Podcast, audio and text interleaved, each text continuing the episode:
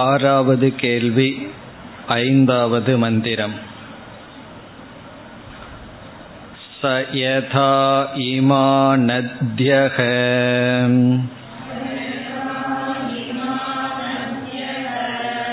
स्यन्तमाना समुद्रायणाः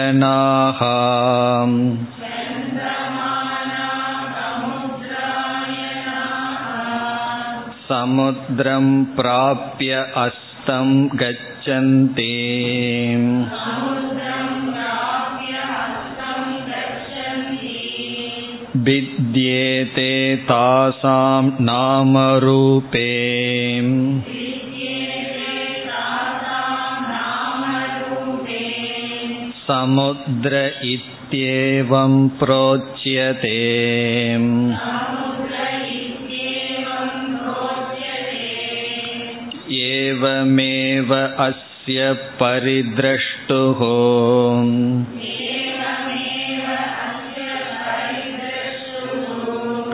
इमा षोडशकलाः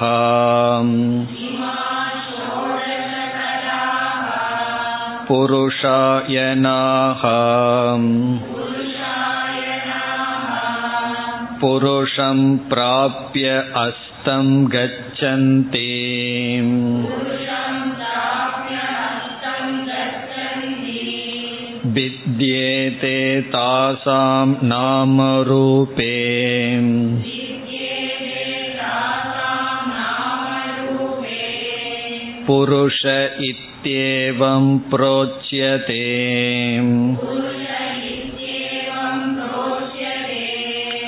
स एषोकलः अमृतो भवति ततेश श्लोकः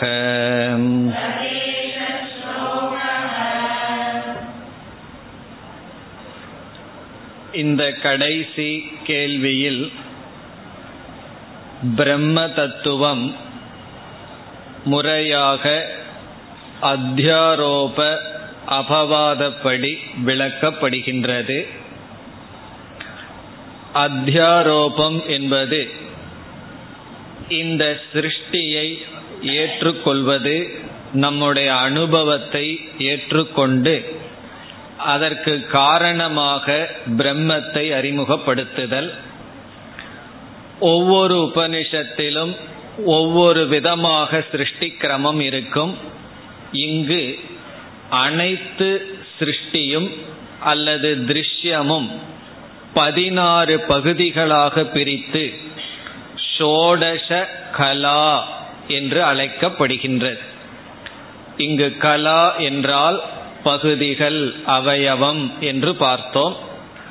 ஷோடசகலா என்றால் பதினாறு அவயவங்களாக பிரிக்கப்பட்டு இந்த பதினாறு அவயவங்களுடன் கூடியவனை ஷோடசகலா புருஷக என்று அழைக்கப்படுகின்றது. உண்மையில் ஷோடச கலா புருஷக என்பது ஈஸ்வரக ஈஸ்வரன். இந்த சிருஷ்டியுடன் கூடிய பரபிரம்ம தத்துவம். அதை ஏற்றி வைத்ததற்கு பிறகு இந்த ஐந்தாவது ஸ்லோகத்தில் அபவாதம் செய்யப்படுகிறது. அபவாதம் என்பது எதை முதலில் ஏற்றுக்கொண்டோமோ அதை நாம் நீக்குதல். எதெல்லாம் தேவை என்று எடுத்துக்கொண்டோமோ அதை நாமே நீக்குதல். அது அபவாதம். அதற்கு இங்கு உதாகரணம் கொடுக்கப்படுகின்றது. சென்ற வகுப்பில் அந்த உதாகரணத்தை பார்த்தோம். விதவிதமான நதிகள் கடலில் கலத்தல் உதாகரணமாக சொல்லப்படுகிறது. இப்பொழுது நாம் மந்திரத்திற்குள் செல்லலாம். ச யதா. சக என்றால் திருஷ்டாந்தக. யதா என்றால் இவ்விதம் உதாகரணம் ஒன்று இருக்கின்றது. சயதா என்ன திருஷ்டாந்தம்? இமா நத்யக. இமாகா நத்யக. இந்த நதிகள் எப்படிப்பட்டவைகள்? சியந்தமானாகா ஓடிக்கொண்டிருக்கின்ற. சியந்தமானாகா என்றால் ஓடிக்கொண்டிருக்கின்ற. ஏன்னா நீர் தேக்கமாகவும் ஒரு இடத்துல இருக்கலாம் அல்லது ஓடிக்கொண்டும் இருக்கலாம். நதி என்றால் ஓடிக்கொண்டிருக்கின்ற நீர். சியந்தமானாகா இனி அடுத்த கேள்வி இந்த நீர் எதை நோக்கி ஓடிக்கொண்டிருக்கின்றது? அதை உபனிஷத் சொல்கிறது சமுத்ராயனாகா சமுத்ராயனாகா என்றால் கடலை லட்சியமாக கொண்டு ஓடிக்கொண்டிருக்கின்ற. சமுத்ராயனாகா என்றால் கடலை நோக்கி என்று பொருள். கடலையே லட்சியமாக இறுதியாக வைத்து ஓடிக்கொண்டிருக்கின்ற சமுத்திராயனாகா செந்தமானாகா நத்தியக கடலை லட்சியமாக நதிகள் வைத்து ஓடினால் அந்த நதிகள் எதை அடையும்? கடலைத்தான் அடையும். அது அடுத்த சொல்லில் வருகிறது. சமுத்திரம் பிராப்பிய சமுத்திரத்தை அடைந்து கடலை அடைந்து நதிகள் கடலை அடைந்து என்ன ஆகின்றது? அஸ்தம் கச்சந்தி. அஸ்தம் கச்சந்தி என்றால் அவைகளை அது இழந்து விடுகின்றது. இல்லாமல் ஆகிவிடுகின்றது. அஸ்தம் கச்சந்தி. இல்லாமல் ஆகி விடுகின்றது இப்ப நதிகள் கடலை அடைந்து அந்த நதிகள் நாசத்தை அடைந்து விடுகின்றது. அஸ்தம் கச்சந்தி என்றால் நாசம் கச்சந்தி நாசத்தை அடைகின்றன. இவ்விதம் கூறியவுடன் அதே போல நம்மெல்லாம் பிரம்மத்திடம் போனா என்ன ஆயிடுவோம்? நாசத்தை அடைந்து விடுவோம். இப்ப நம்மையே நாசத்தை அடைகிறதுக்கு எதுக்கு பிரம்மத்துக்கிட்ட போறது?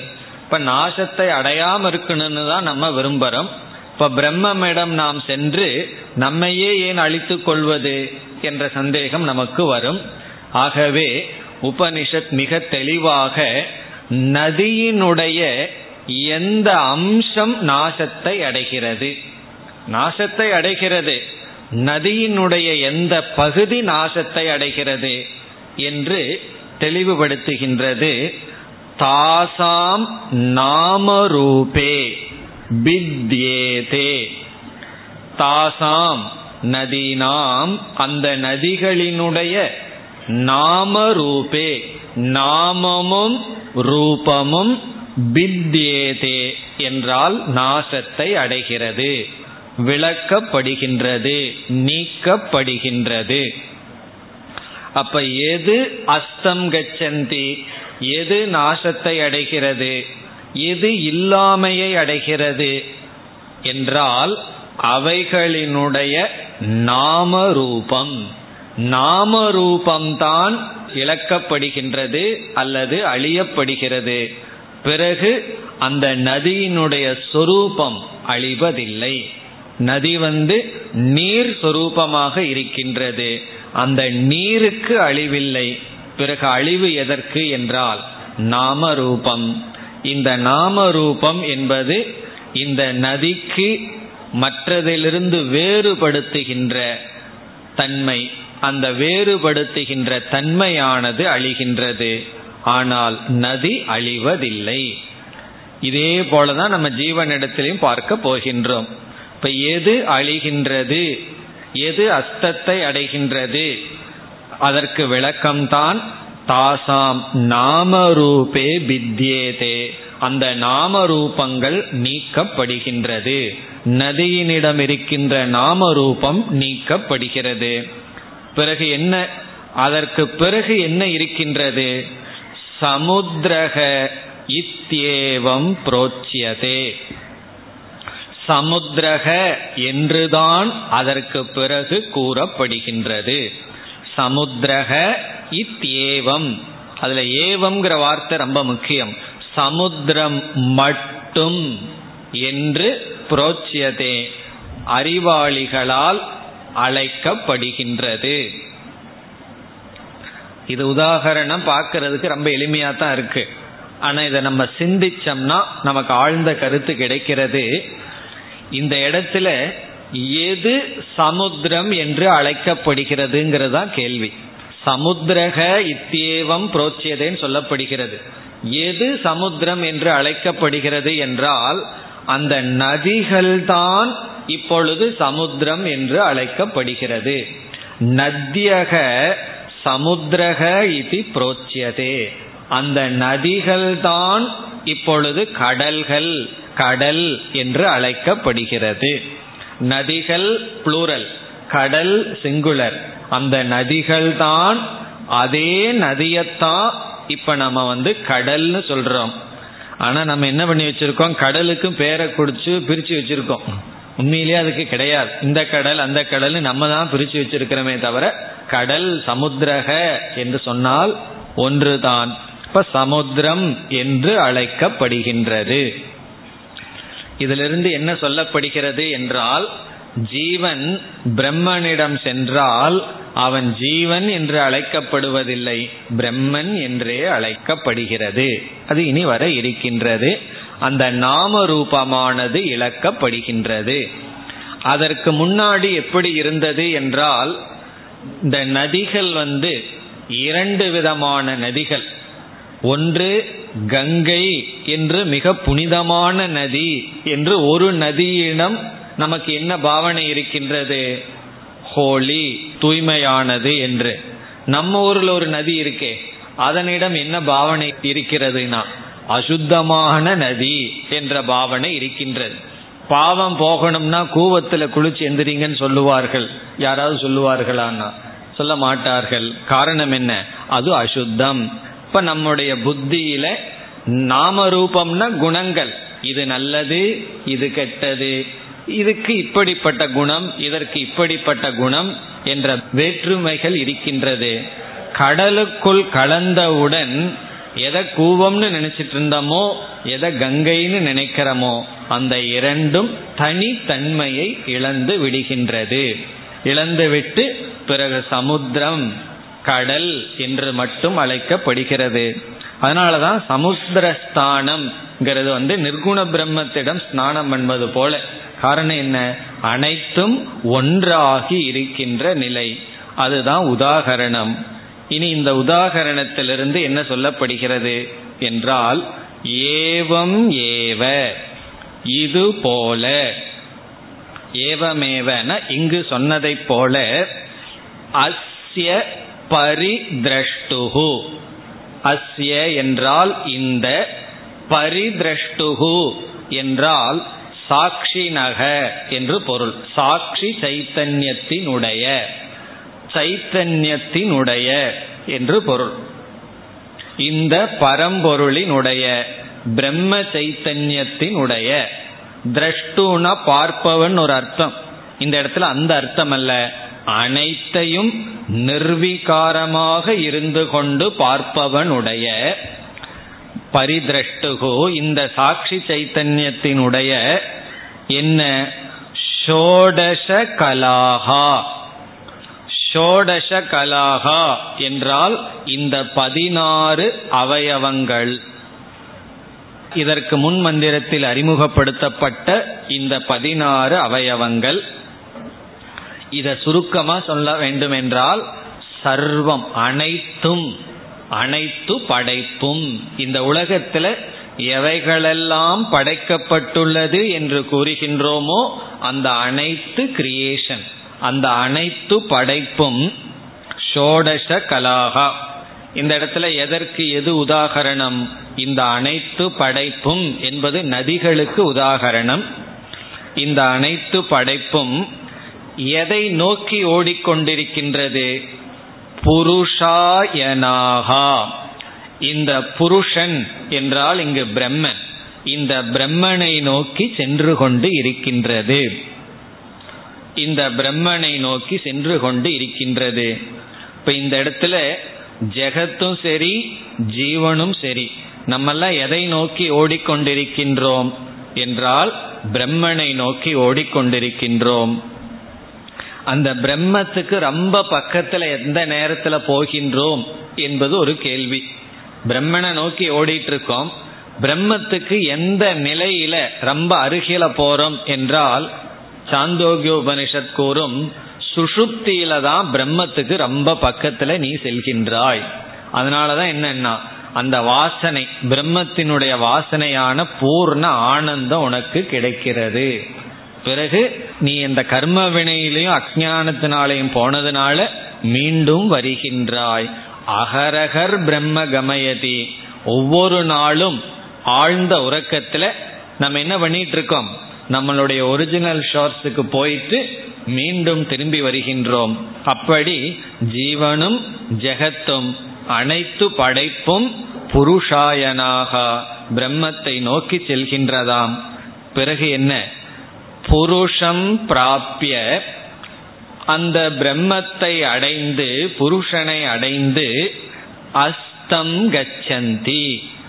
இந்த அனைத்து படைப்பும் அனைத்து ஜீவர்களும் அஸ்தத்தை அடைகிறார்கள் நாசத்தை அடைகிறார்கள் இல்லாமையை அடைகிறார்கள். இத சொன்ன உடனே நமக்கு உடனே என்ன வந்துடும் பயம்தான் வந்துடும் பிரம்மனிடம் போய் என்னுடைய இல்லாமையா நான் அடைய வேண்டும் என்றால் இங்கு அதற்கு விளக்கம்.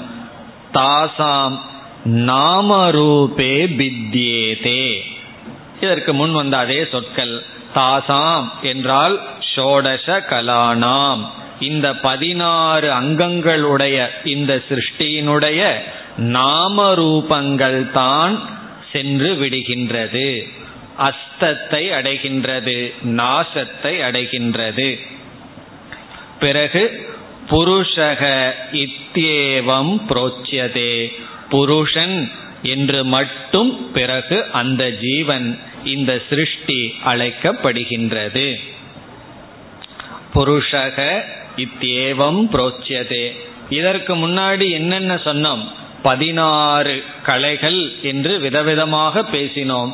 பிறகு விதவிதமான ஜீவர்கள் அனைத்தும் பிரம்மனிடம் சென்று தன்னுடைய நாம ரூபத்தை இழக்கின்றது.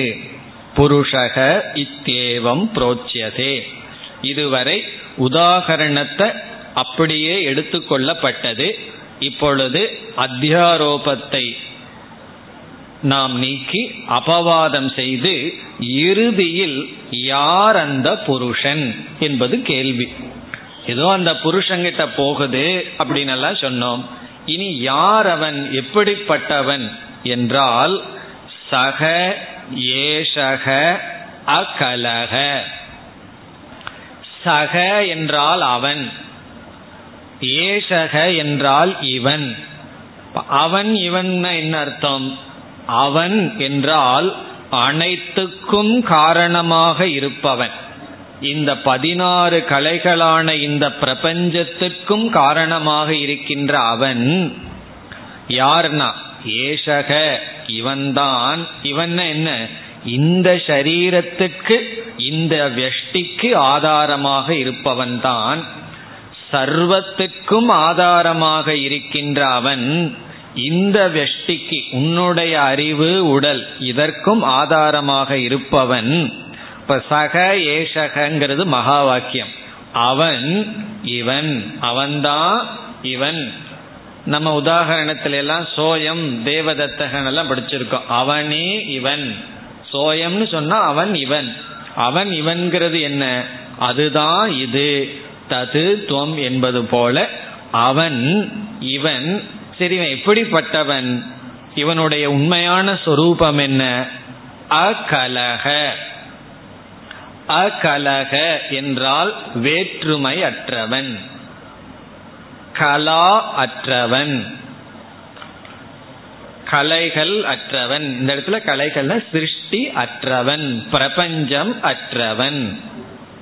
பிரபஞ்ச உபசமகன்னு மாண்டூக்கியத்துல படிச்சிருக்கோம். பிரபஞ்சோபசமக. இந்த பிரபஞ்சத்தை இல்லாதவனாக இருக்கின்றான். இப்ப இந்த இடத்துல என்ன கருத்து இருக்கிறது என்றால் கொஞ்சம் மேலான ஹையர் வேதாந்தத்தில் என்ன சொல்வார்கள் இந்த பானையை வந்து நம்ம ஒரு தடியில் அடிச்சிடுறோம். அடிச்ச உடனே பானை உடஞ்சிருது. மேலோட்டமாக பதில் சொல்லும்போது பானை நாசத்தை அடைஞ்சிடுதுன்னு சொல்லிடுவோம் ஆனால் அப்பும் பானையானது நாசத்தை அடையவில்லை. அந்த நாம ரூபங்களெல்லாம் பானைக்கு உபாதான காரணமான களிமண்ணில் மறைந்திருக்கிறது என்றே சொல்லப்படுகிறது.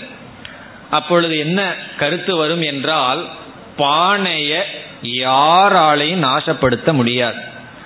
பானைங்கிறது என்ன? நாம ரூபம் நாம ரூபம் வெளித்தோற்றத்திற்கு வந்த நிலையில் இருக்கும் அல்லது வெளித்தோற்றத்திற்கு வராத நிலையில் இருக்கு. களிமண்ணுக்குள்ள நாம ரூபம் மறைஞ்சிருக்கு. பிறகு களிமண்ணிலிருந்து வெளித்தோற்றத்திற்கு வந்ததாக இருக்கும். பிறகு அதே போல இந்த அனைத்து பிரபஞ்சமும் பிரளய காலத்துல நாசத்தை அடைஞ்சதுன்னே சொல்ல மாட்டோம். இந்த பிரபஞ்சமானது வெளித்தோற்றத்துக்கு வராத நாம ரூபமாக இருந்தது. பிறகு மீண்டும் வெளித்தோற்றத்திற்கு வந்தது. அப்ப இந்த நாம ரூபத்துக்கு ரெண்டு அவஸ்தை. ஒன்று வெளித்தோற்றத்திற்கு வந்த அவஸ்தை இனி ஒன்று வெளித்தோற்றத்துக்கு வராத அவஸ்தை என்று ரெண்டு அவஸ்தையில இருக்கிறது. இப்ப இதை வந்து எல்லோரும் ஏற்றுக்கொள்கிறார்கள். ஆனா அத்வைதத்தில் என்ன சொல்றோம்? இந்த வெளித்தோற்றத்திற்கு வந்ததும் வெளித்தோற்றத்திற்கும் வராதுமாக இருக்கின்ற நாமரூபம் இருக்கே அது எந்த புருஷனை சார்ந்திருக்கோ அந்த புருஷனும் இந்த நாம ரூபமும் சமமான சத்தாவா அல்லது பின்ன சத்தாவா என்பதுதான் கேள்வி. சத்தா என்றால் இருப்பு. வெளித்தோற்றத்திற்கு வந்தும் வெளித்தோற்றத்திற்கும் வராமலும் இருக்கின்ற இந்த நாம ரூபம் அதற்கு ஆதாரமாக இருக்கின்ற பிரம்மன் அதற்கு சரி நிகரான இருப்பா அல்லது கீழான இருப்பா என்றால் அனைத்து மதவாதிகளும் என்ன சொல்கிறார்கள்? பிரம்மனும் நாமரூபமும் சமசத்தா. சமசத்தானா? பிரம்மத்துக்கு எவ்வளவு இருப்பு இருக்கோ அதே இருப்பு நாமரூபத்துக்கு இருக்கின்றது என்று சொல்கிறார்கள். நம்ம வேதாந்தத்தில் என்ன சொல்றோம்? அப்படி அல்ல. பிரம்மன் உயர்ந்த சத்தா. இது வந்து மித்யா அல்லது கீழான சத்தா. கீழான சத்தான மித்யா பிரம்மன் சத்தியம். இந்த நாம ரூபம் வாயில விளக்க முடியாத சுரூபமான மித்யா அதற்கென்று சுதந்திர சத்தா இல்லை. இப்போ பிரம்ம சுதந்திர சத்தா நாமரூப பரதந்திர சத்தா. பிரம்மனை சார்ந்து இருக்கிறது.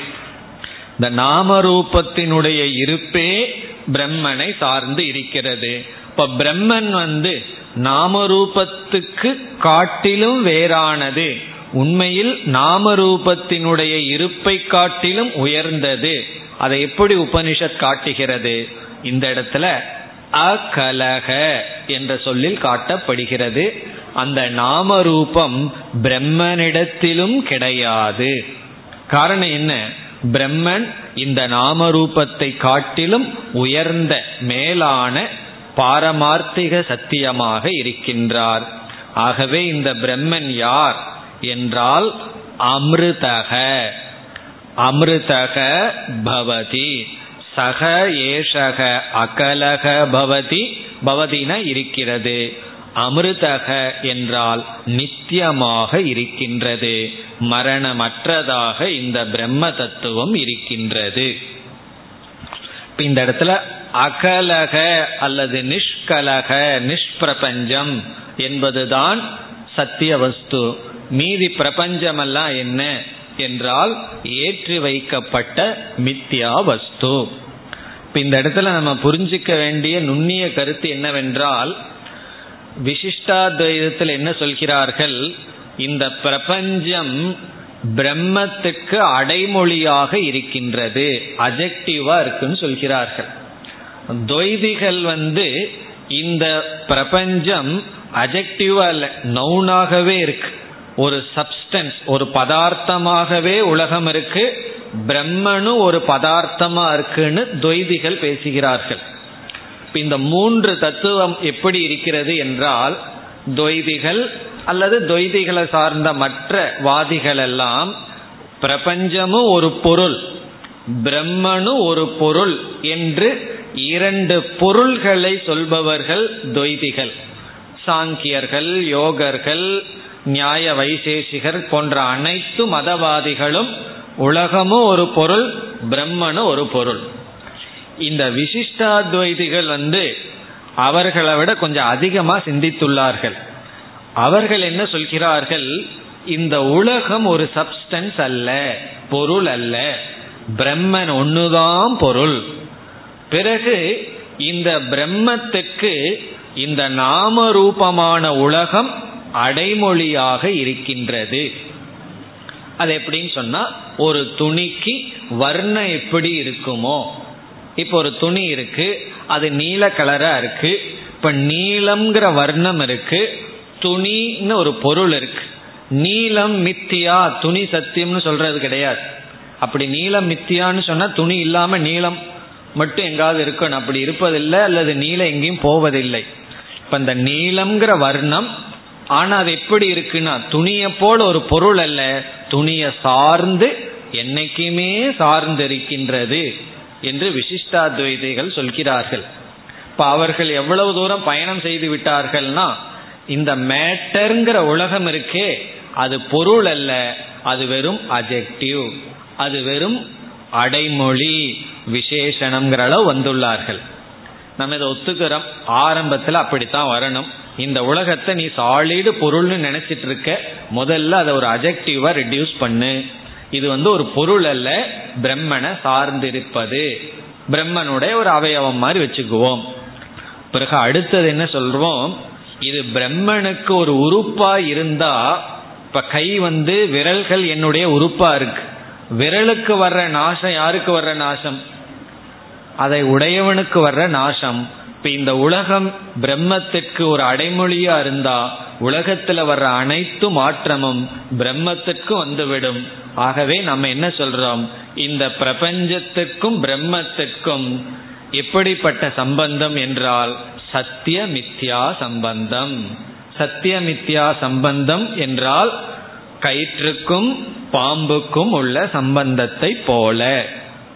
இப்ப அந்த இடத்துலதான் இந்த விசேஷணமா இருக்க அடைமொழியா இருக்கிற இந்த உலகம் அது அடைமொழி அல்ல. அது வெறும் தோற்றம் மித்தியா என்று சொல்கின்றோம். இப்படியெல்லாம் சொல்வதற்கு காரணம் இந்த இடத்துல உபனிஷத் அகலக என்று அந்த பிரம்மத்திற்கு லட்சணம் சொல்லி இருக்கின்ற காரணம்தான். அகலக என்றால் கலா அற்றது டிவிஷன் அற்றது பிறகு அமிர்தக என்றால் சத்தியம். அது எப்பொழுதும் இருப்பது என்பதுடன் அபவாதம் முடிவடைகின்றது. இங்கு இரண்டே சொற்கள் தான் ஏஷக அகலக ஏஷக அமிர்தக. இப்ப மிக சுருக்கமாக பதினாறு தத்துவங்களை அத்தியாரோபம் செய்து பிறகு அவைகளெல்லாம் இல்லை என்று உபனிஷத் நீக்கிவிட்டது. இனி ததேஷ ஸ்லோகக. இனி ரிக் மந்திரமானது வருகின்றது. எதற்குனா இந்த விஷயத்தை விளக்க அல்லது இந்த ஞானத்தை நமக்கு மேலும் விளக்க என்று வருகின்றது. இனி வருவது ரிக் மந்திரங்கள். இந்த மந்திரத்தில் என்ன வர இருக்கிறது என்றால் மீண்டும் பிரம்ம லட்சணம் பிறகு இறுதியாக ஞான பலம் இந்த அறிவினுடைய பிரயோஜனமும் பிரம்மத்தினுடைய லட்சணமும் வருகின்றது ஆறாவது மந்திரம் அரா இவ ரதநாபோ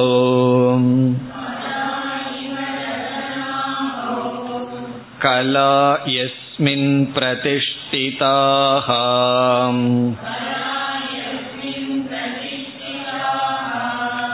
तं वेद्यं पुरुषं वेद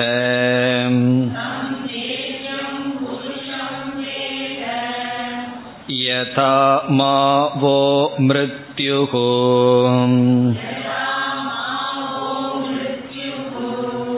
परिव्यथा इति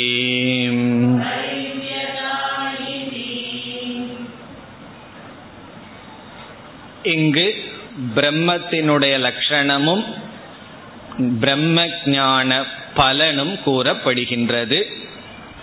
இது ரிக் மந்திரம் இதி. இதி என்றால் இவ்விதம் ரிக் மந்திரம் இருக்கின்றது.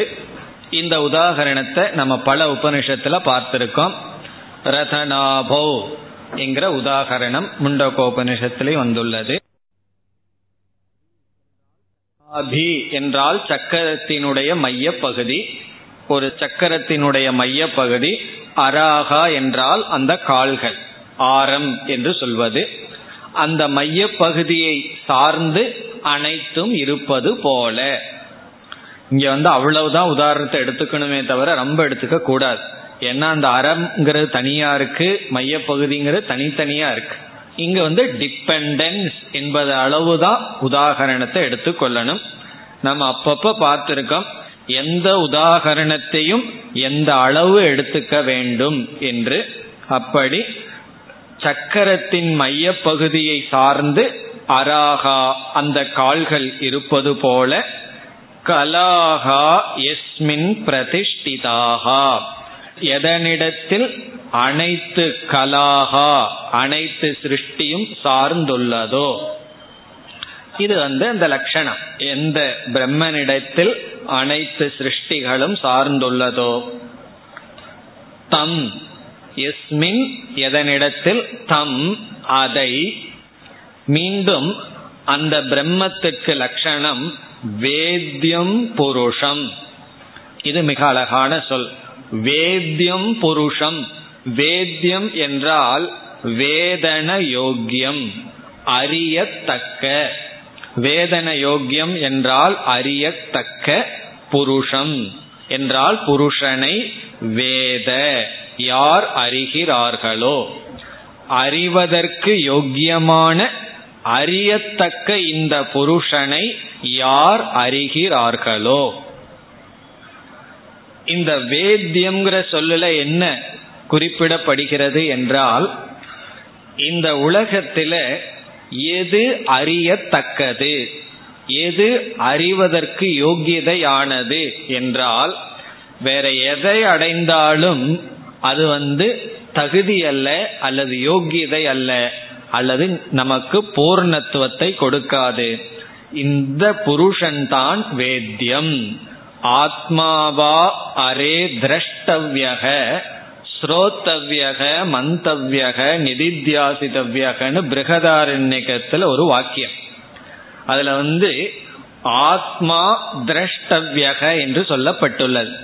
அந்த இடத்துல என்ன அர்த்தம்னா ஆத்மாவை உன்னுடைய சாத்தியமாக கொள்ள வேண்டும்.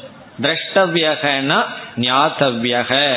அதுவே வாழ்க்கையில லட்சியமாக கொள்ள வேண்டும். காரணம் என்னன்னா அதுதான் லட்சியத்துக்கு அர்ஹதை இருக்கிறது.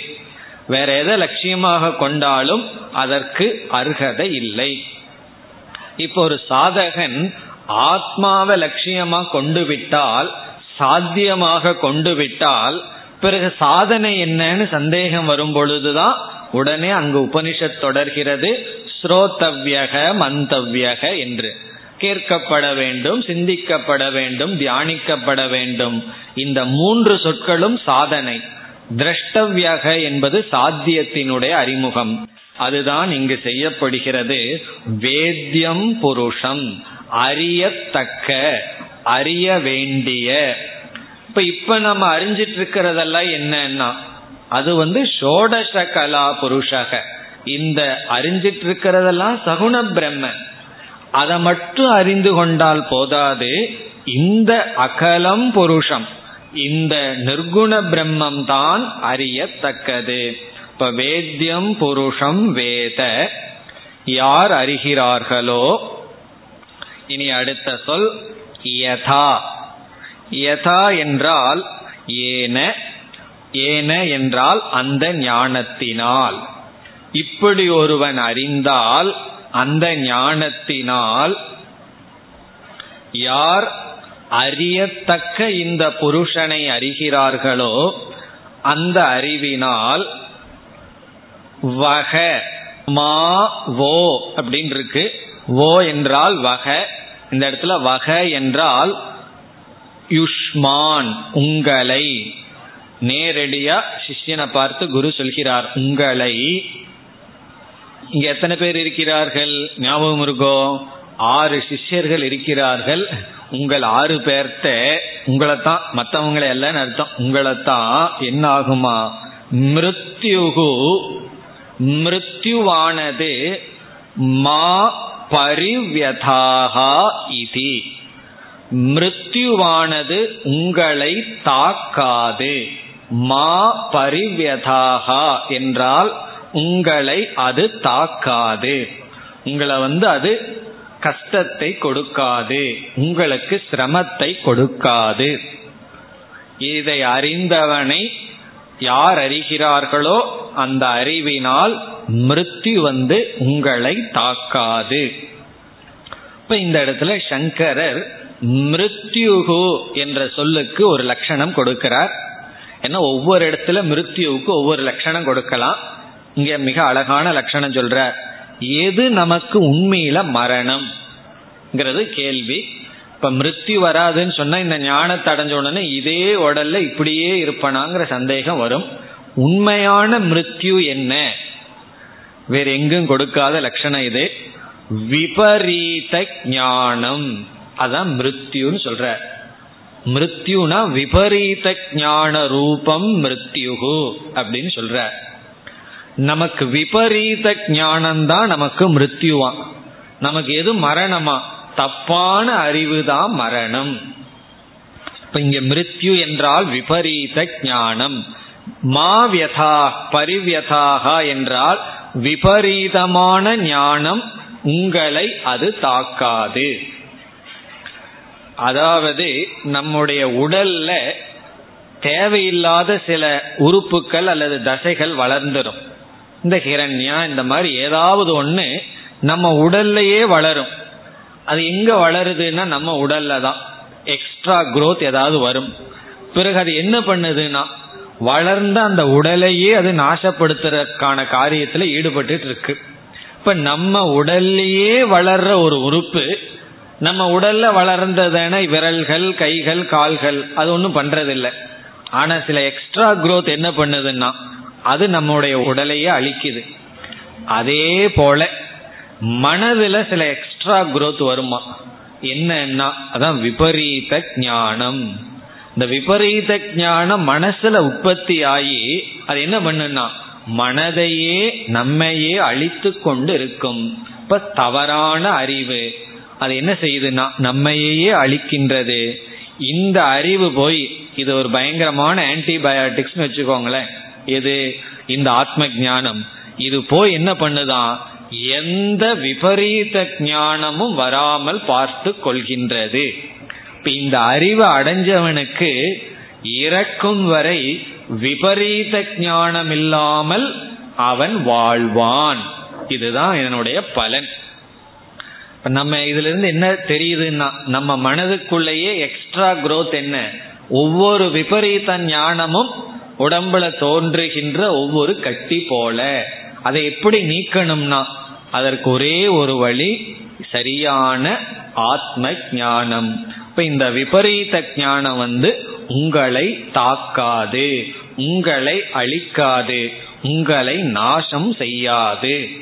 காரணம் என்ன என்றால் இந்த ஞானமும் விபரீத ஞானமும் நண்பர்கள் அல்ல.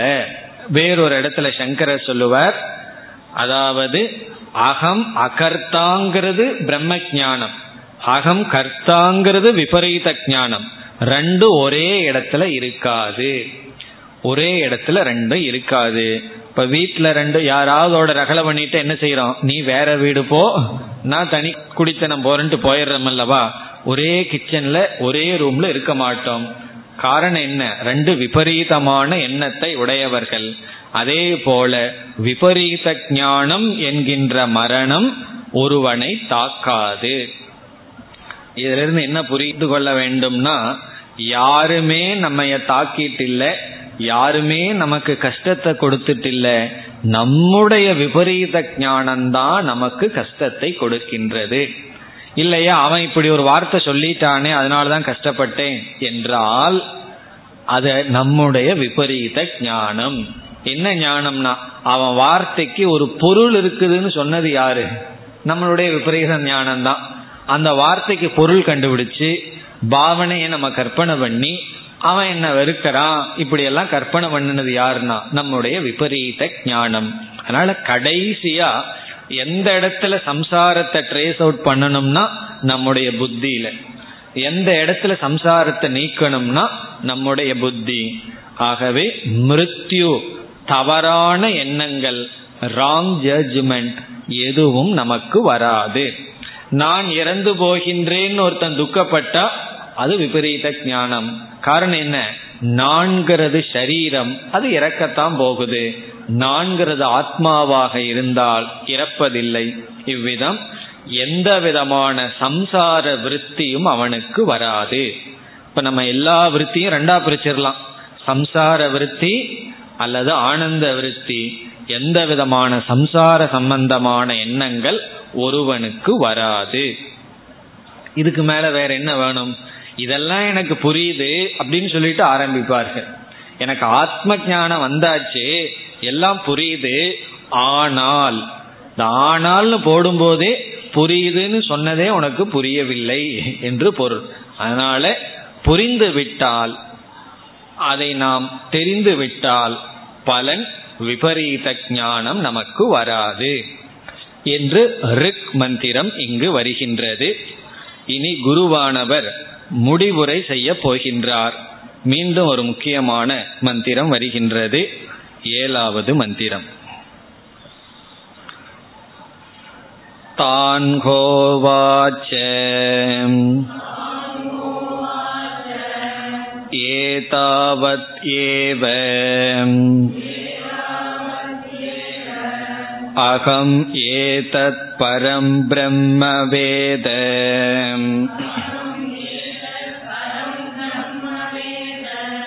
न अतः परम् अस्तीति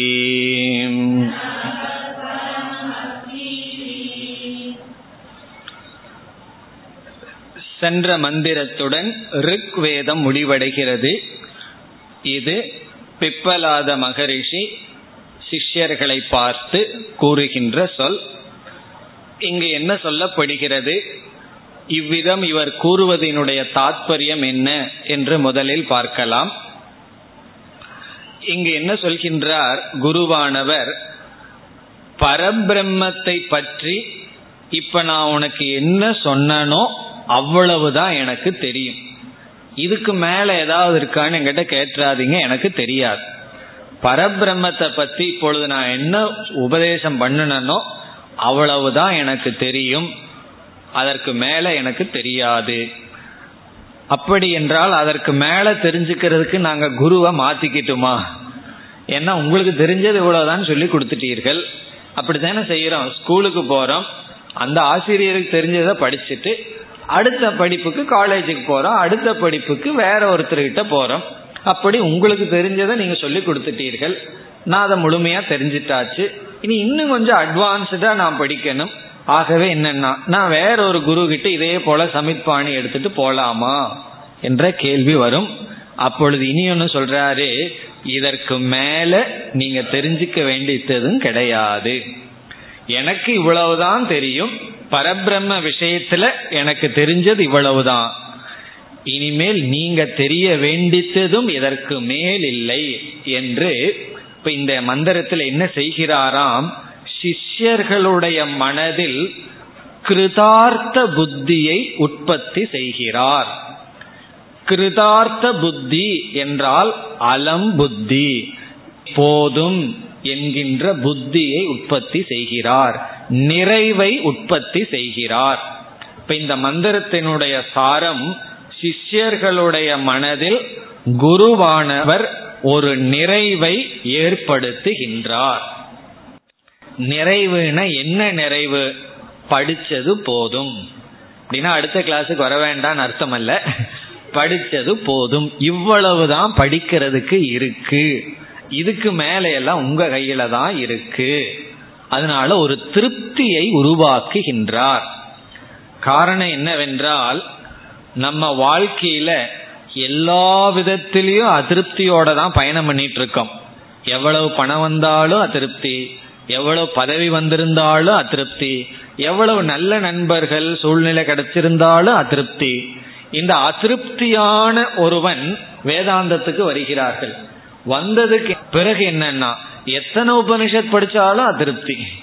எவ்வளவு சான்ஸ்கிரிட் படிச்சிருந்தாலும் அதிருப்தி. காரணம் என்ன? என்னை விட அவனுக்கு கொஞ்சம் கொஞ்சம் நல்லா தெரியுதே. எனக்கு இந்த விஷயம் தெரியவில்லையே என்று நம்மளுடைய சாதனைகள்லையும் அதிருப்தி. அப்படி எல்லாத்திலையும் நம்ம ஒரு அதிருப்தியுடன் வந்து இங்கேயும் ஒரு அதிருப்தியாகவே இருக்கின்றோம். இந்த இடத்துல குரு என்ன செய்யறார் போதும் இவ்வளவுதான் இருக்கு. இதற்கு மேல தெரிஞ்சுக்கிறது ஒன்றும் இல்லை. அண்மையில ஒருவர் வந்து ஒரு சின்ன பையன்தான் இருபது வயசு பையன்தான். அவன் வந்து எங்கேயோ போயிருந்தான் காசிக்கு போயிருந்தான். ஒரு பைசாவும் இல்லாம போயிட்டு வந்தான். ஒரு பத்து நாள் எல்லாம் திரும்பி வந்தான். போய் எல்லாம் வந்துட்டு எப்படி போனேன்னா வித்தவுட்ல போயிட்டு ட்ரெயின்ல சும்மா வந்து சேர்ந்தேன்னா அம்மா இவ்வளவு கஷ்டப்பட்டியே உனக்கு என்ன புரியுதுன்னா? அவனுக்கு ஒன்றும் தெரியாது. அவனை அறியாம அவன் சொன்ன வார்த்தை அவன் புரிஞ்சு சொல்லல. ஏதோ சொன்ன வார்த்தை எல்லா அறிவையும் விடுறதுதான் ஞானம்னு தெரிஞ்சுட்ட சுவாமின்னா.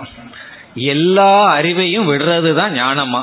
அதனுடைய அர்த்தம் என்னன்னா நம்ம எவ்வளவு உபனிஷத் படிச்சிருந்தாலும் எவ்வளவுதான் என்ன படிச்சிருந்தாலும் கடைசியில நம்ம புத்தியில நிக்க வேண்டியது என்ன அப்படின்னா ஒரே ஒன்று மன நிறைவு.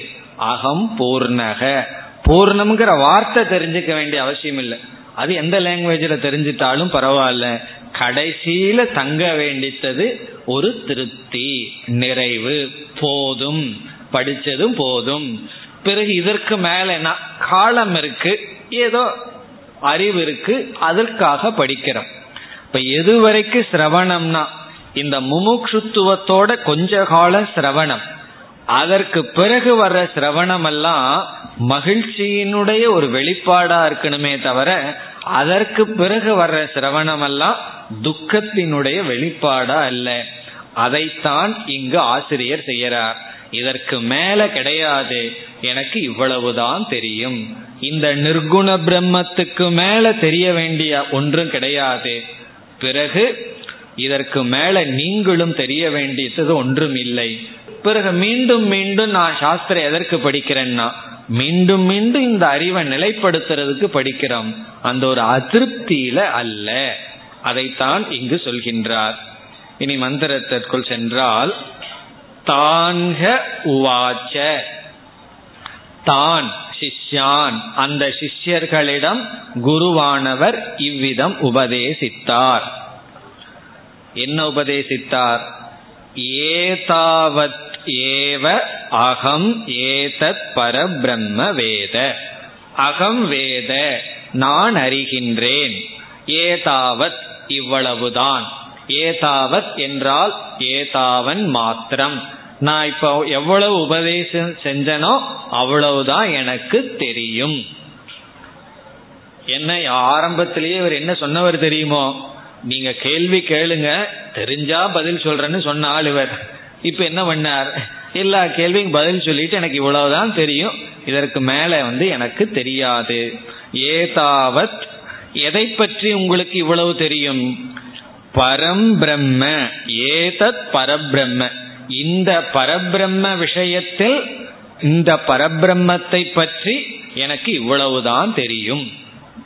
இப்ப இந்த பரபிரம்மத்தை பற்றி ஏதாவத் எனக்கு இவ்வளவுதான் தெரியும். இதற்கு மேல எனக்கு தெரியாது. காரணம் என்னன்னா இதற்கு மேல பரபிரம்மன் இருந்து உங்களால அறிஞ்சுக்க முடியலையான்னா இதற்கு மேல பர பரபிரம்மன் கிடையாது. பரபிரம்மன் பரபரபிரம்மன் இருக்கான்னா அப்படியெல்லாம் ஒன்றும் கிடையாது. அதுவும் இருந்தா அதுவும் பரபிரம்மன் தான் இந்த அளவுக்கு தான் நான் அறிவேன். சரி இதற்கு மேல ந அத பரம் அஸ்தி. இதான் ரொம்ப முக்கியமான வார்த்தை. இந்த வார்த்தை ஒருவரிடம் வரணும்னா அது மன நிறைவிலிருந்து தான் வந்திருக்க முடியும். அத பரம் இதற்கு மேல ந அஸ்தி. பரம் ந அஸ்தி கிடையாது. அதகன இதற்கு. பரம்னா மேலே. ந அஸ்தி. இதற்கு மேல ஒன்றும் கிடையாது. இவ்வளவுதான். ந அதப்பரம் அஸ்தினா திஸ்ம செலோன். இவ்வளவுதான். ஃபுல் ஸ்டாப் இதோட முற்றுப்புள்ளி. இதி. என்று அவர் கூறினார். இதிலிருந்து பிப்பலாதருடைய மனசே நமக்கு தெரியுது. ஆரம்பத்துல பணிவோடு இருந்தார். பிறகு வந்து சொல்லிட்டு சிஷ்யர்களுடைய மனதில் ஒரு நிறைவை கொடுக்கின்றார். அதாவது அப்பப்ப நம்ம சிஷ்யர்களுக்கு ரெண்டும் சொல்லணும். நிறைவை கொடுக்கறேன்னா அடுத்த வாரம் வீட்டில் உட்கார்ந்துருக்க கூடாது. அப்ப என்ன செய்யணும்? ஒழுங்கா சிரவணம் பண்ணணும். அப்பொழுதுதான் என்ன ஆகும்? விபரீத பாவனை போகும் அஜான போகும் சொல்லுவோம். பிறகு அதுவே என்ன ஆகும்? அடிக்ஷன் மாதிரி ஆயிரும். வீட்டில் ஏதாவது ஒரு முக்கியமான வேலைன்னா டிஸ்டர்பன்ஸ் ஆயிரும். எதற்கு டிஸ்டர்பன்ஸ்னா கிளாஸுக்கு வர முடியவில்லை. கிளாஸ்ல என்ன சொல்கிறார்கள்? நீ துக்கமற்றவன். நீ துக்கமற்றவன் சொல்ல கேட்க முடியலன்னு துக்கம் வந்தா அதுக்கு என்ன பண்றது? அதுதான் கேட்டாச்சே. நீ துக்கமற்றவன் எவ்வளவோ முறை கேட்டாச்சு. சந்தர்ப்பம் கிடைக்கும் போது அதை நம்ம பயன்படுத்துவோம். இல்லாத போது என்னன்னா அந்த சந்தர்ப்பத்தை நம்ம எதை பயன்படுத்தணுமோ அதுல இருந்து பழக வேண்டும். அப்படி சிஷ்யர்களுடைய மனதில் போதும் என்ற நிறைவை இந்த சொற்களினால் குருவானவர் ஊட்டுகின்றார். பிறகு இதற் கேட்ட சிஷ்யர்கள் என்ன செய்தார்கள்? இனி கடைசி மந்திரம் உபனிஷத் முடிக்கிறது. இந்த ஆறு சிஷ்யர்களும் குருவை பார்த்து இறுதியாக என்ன செய்து என்ன சொல்லிவிட்டு சென்றார்கள். அடுத்த மந்திரம். தேதம் அர்ச்சயந்தக.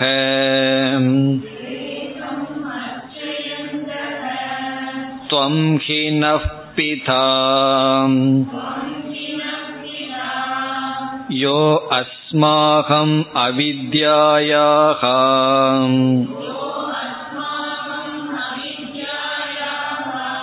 परं पारं तारयसि इति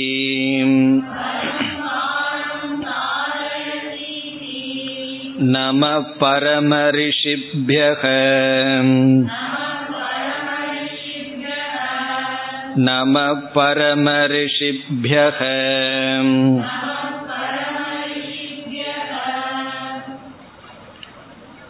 இறுதியாக தே இந்த அனைத்து ஆறு சிஷ்யர்களும் தம் அர்ச்சயந்தக. தம் அந்த பிப்பலாதரை அர்ச்சயந்தக. வணங்கியவர்களாக அனைவரும் அந்த குருவை வணங்கியவர்களாக கீழ்கண்ட வார்த்தைகளை பேசினார்கள். என்ன வார்த்தையை பேசினார்கள்? துவங்கி நக பிதா. நக என்றால் எங்களுக்கு துவங்கி பிதா. நீங்கள் தந்தை. நீங்கள் எங்களுக்கு தந்தை போல. நீங்கள் வந்து எங்களுக்கு தந்தை போல. ஒரு ஸ்லோகத்துல வந்து ஐந்து பேர் தந்தையினுடைய ஸ்தானத்தை அடைகிறார்கள்னு சொல்லப்பட்டிருக்கு. ஒன்று ஜனகக. ஜனககன நம்மளுடைய ஒரிஜினல் ஃபாதர் உடலை கொடுத்தவர். இரண்டாவது உபநேதா. நமக்கு வந்து உபநயனம் செய்து வைப்பவர். உபநயம் செய்து இரண்டாவது ஜென்மத்தை கொடுப்பவர். உபநேதா. மூன்றாவது வித்யா அறிவை கொடுப்பவர். யாரெல்லாம் நமக்கு அறிவை கொடுக்கிறார்களோ அவர்கள் தந்தை ஸ்தானம். நான்காவது அன்னதாதா நமக்கு உணவை கொடுப்பவர். ஐந்தாவது பயத்ராதா நம்முடைய பயத்தை நீக்குபவர். ஜனகச்ச உபநேதாச்ச எஸ்ச வித்யாம் பிரயச்சதி அன்னதாதா பயத்ராதா. பஞ்சைதே பிதர ஸ்மிருதக. இந்த அஞ்சு பேரும் தந்தையாம் யார்னா?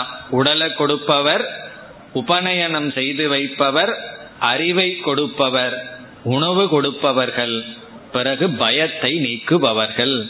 அதனால இவங்க சொல்கிறார்கள் நீங்க அறிவை கொடுத்து இங்க ரெண்டு செய்துள்ளார்கள். இந்த குரு அறிவை கொடுத்து பயத்தையும் நீக்கினீர்கள். என மிருத்யுன பரிவியதான் சொல்லப்பட்டுள்ளது அல்லவா அதனால ரெண்டு காரியம் செய்துள்ளீர்கள். எங்களுக்கு அறிவையும் கொடுத்து பயத்தையும் நீக்கினீர்கள். ஆகவே துவம் நீங்கள் எங்களுக்கு பிதா தந்தை. பிறகு வேற என்ன செய்தீர்கள்? யக அஸ்மாகம் எந்த நீங்கள் அஸ்மாகம் எங்களுடைய அவித்யாயாக பரம்பாரம்.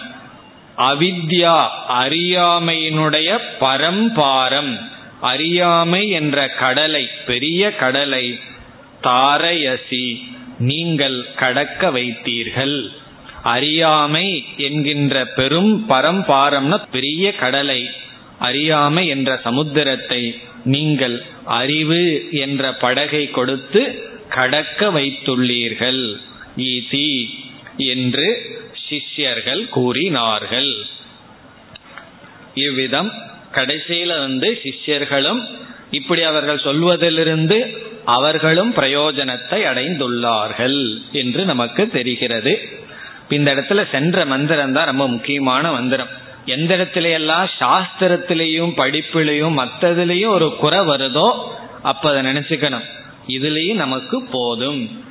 போதுங்கிற மனத்துடன் நம்ம இருந்ததில்லை அதே விபரீத பாவனையில் இங்க வந்து எனக்கு பத்தாது பத்தாது எவ்வளவு கேட்டாலும் புரிய மாட்டேங்குது உன்ன நான் அப்படியே இருக்கிறேனேன்னு குறை சொல்லிட்டு இருப்போம். இல்லை வெளியிருந்து வர வேண்டியது வந்தாச்சு இனி நான் மெதுவாக முயற்சி செய்கிறேன்னு சொல்லி நம்மளுடைய மாற்றம் மனதில் வர்ற மாற்றம் உடனடியா வராது மெதுவாகத்தான் வரும். அப்படி வரணும்னு சொன்னா நமக்குள் ஒரு திருப்தி வேணும். திருப்தி தான் நம்ம புஷ் பண்ற ஒரு சாதனை. நம்ம ஒரு லெவல்ல இருந்து இனி ஒரு லெவலுக்கு நம்ம வந்து உயர்த்துறதுக்கு அதிருப்தியே இருந்துட்டு இருந்தா உயர மாட்டோம். நமக்குள் ஒரு திருப்தி. பத்து வருஷத்துக்கு முன்னாடி எப்படி இருந்தோம்? அஞ்சு வருஷத்துக்கு முன்னாடி எப்படி இருந்தோம்? இப்ப இந்த வகுப்புகள் எவ்வளவு தூரம் முன்னேற்றி இருக்குன்னு பார்த்து அந்த முன்னேற்றத்தை பார்த்து ஒரு திருப்தி அடையணும். அப்பொழுதுதான் அடுத்த முன்னேற்றத்துக்கு நமக்கு உற்சாகம் வரும். அந்த உற்சாகத்தை செய்தார். செய்து அவர் முடித்தார். சிஷ்யர்களும் நீங்கள் எங்களுக்கு பிதா என்று முடித்தார்கள். பிறகு இந்த குரு பரம்பரையை நமஸ்காரம் செய்து இந்த உபனிஷத் முடிவடைகின்றது. நம பரம ரிஷித்யக பரம ரிஷித்யக இந்த குரு சிஷ்ய பரம்பரையில் வந்த ரிஷிகளுக்கு நமக. நமஸ்காரம். பிறகு மீண்டும் நமக பரம ரிஷிபியக என்று இரண்டு முறை சொல்வது ஒன்று மரியாதைக்காக இனி ஒன்று இந்த கிரந்தம் இந்த நூலானது முடிவடைந்துள்ளது என்பதை குறிப்பிடுவதற்காக. இதில் வந்து சாரமா அல்லது சம்மரி சொல்ல வேண்டிய அவசியம் நமக்கு இல்லை ஏன்னா உபனிஷத்து தெளிவா ஆறு கேள்விகள் ஆறு சிஷ்யர்கள் பிறகு ஒரே குரு ஆறு குருன்னு சொல்லிடக்கூடாது. ஒரே ஒரு குரு ஆறு சிஷ்யர்கள் ஆறு கேள்விகள். கடைசியில தான் நமக்கு வேதாந்தம் வந்தது. கடைசி மூன்று கேள்விகள் வேதாந்தத்தை ஒட்டியது. அதற்கு முன்னாடி இருக்கிற கேள்விகள் எல்லாம் சிருஷ்டியை பற்றி பிராணனை பற்றியாக அமைந்தது. இத்துடன் நாம் இந்த உபனிஷத்தை நிறைவு செய்கின்றோம். ஓம் போர் நமத போர்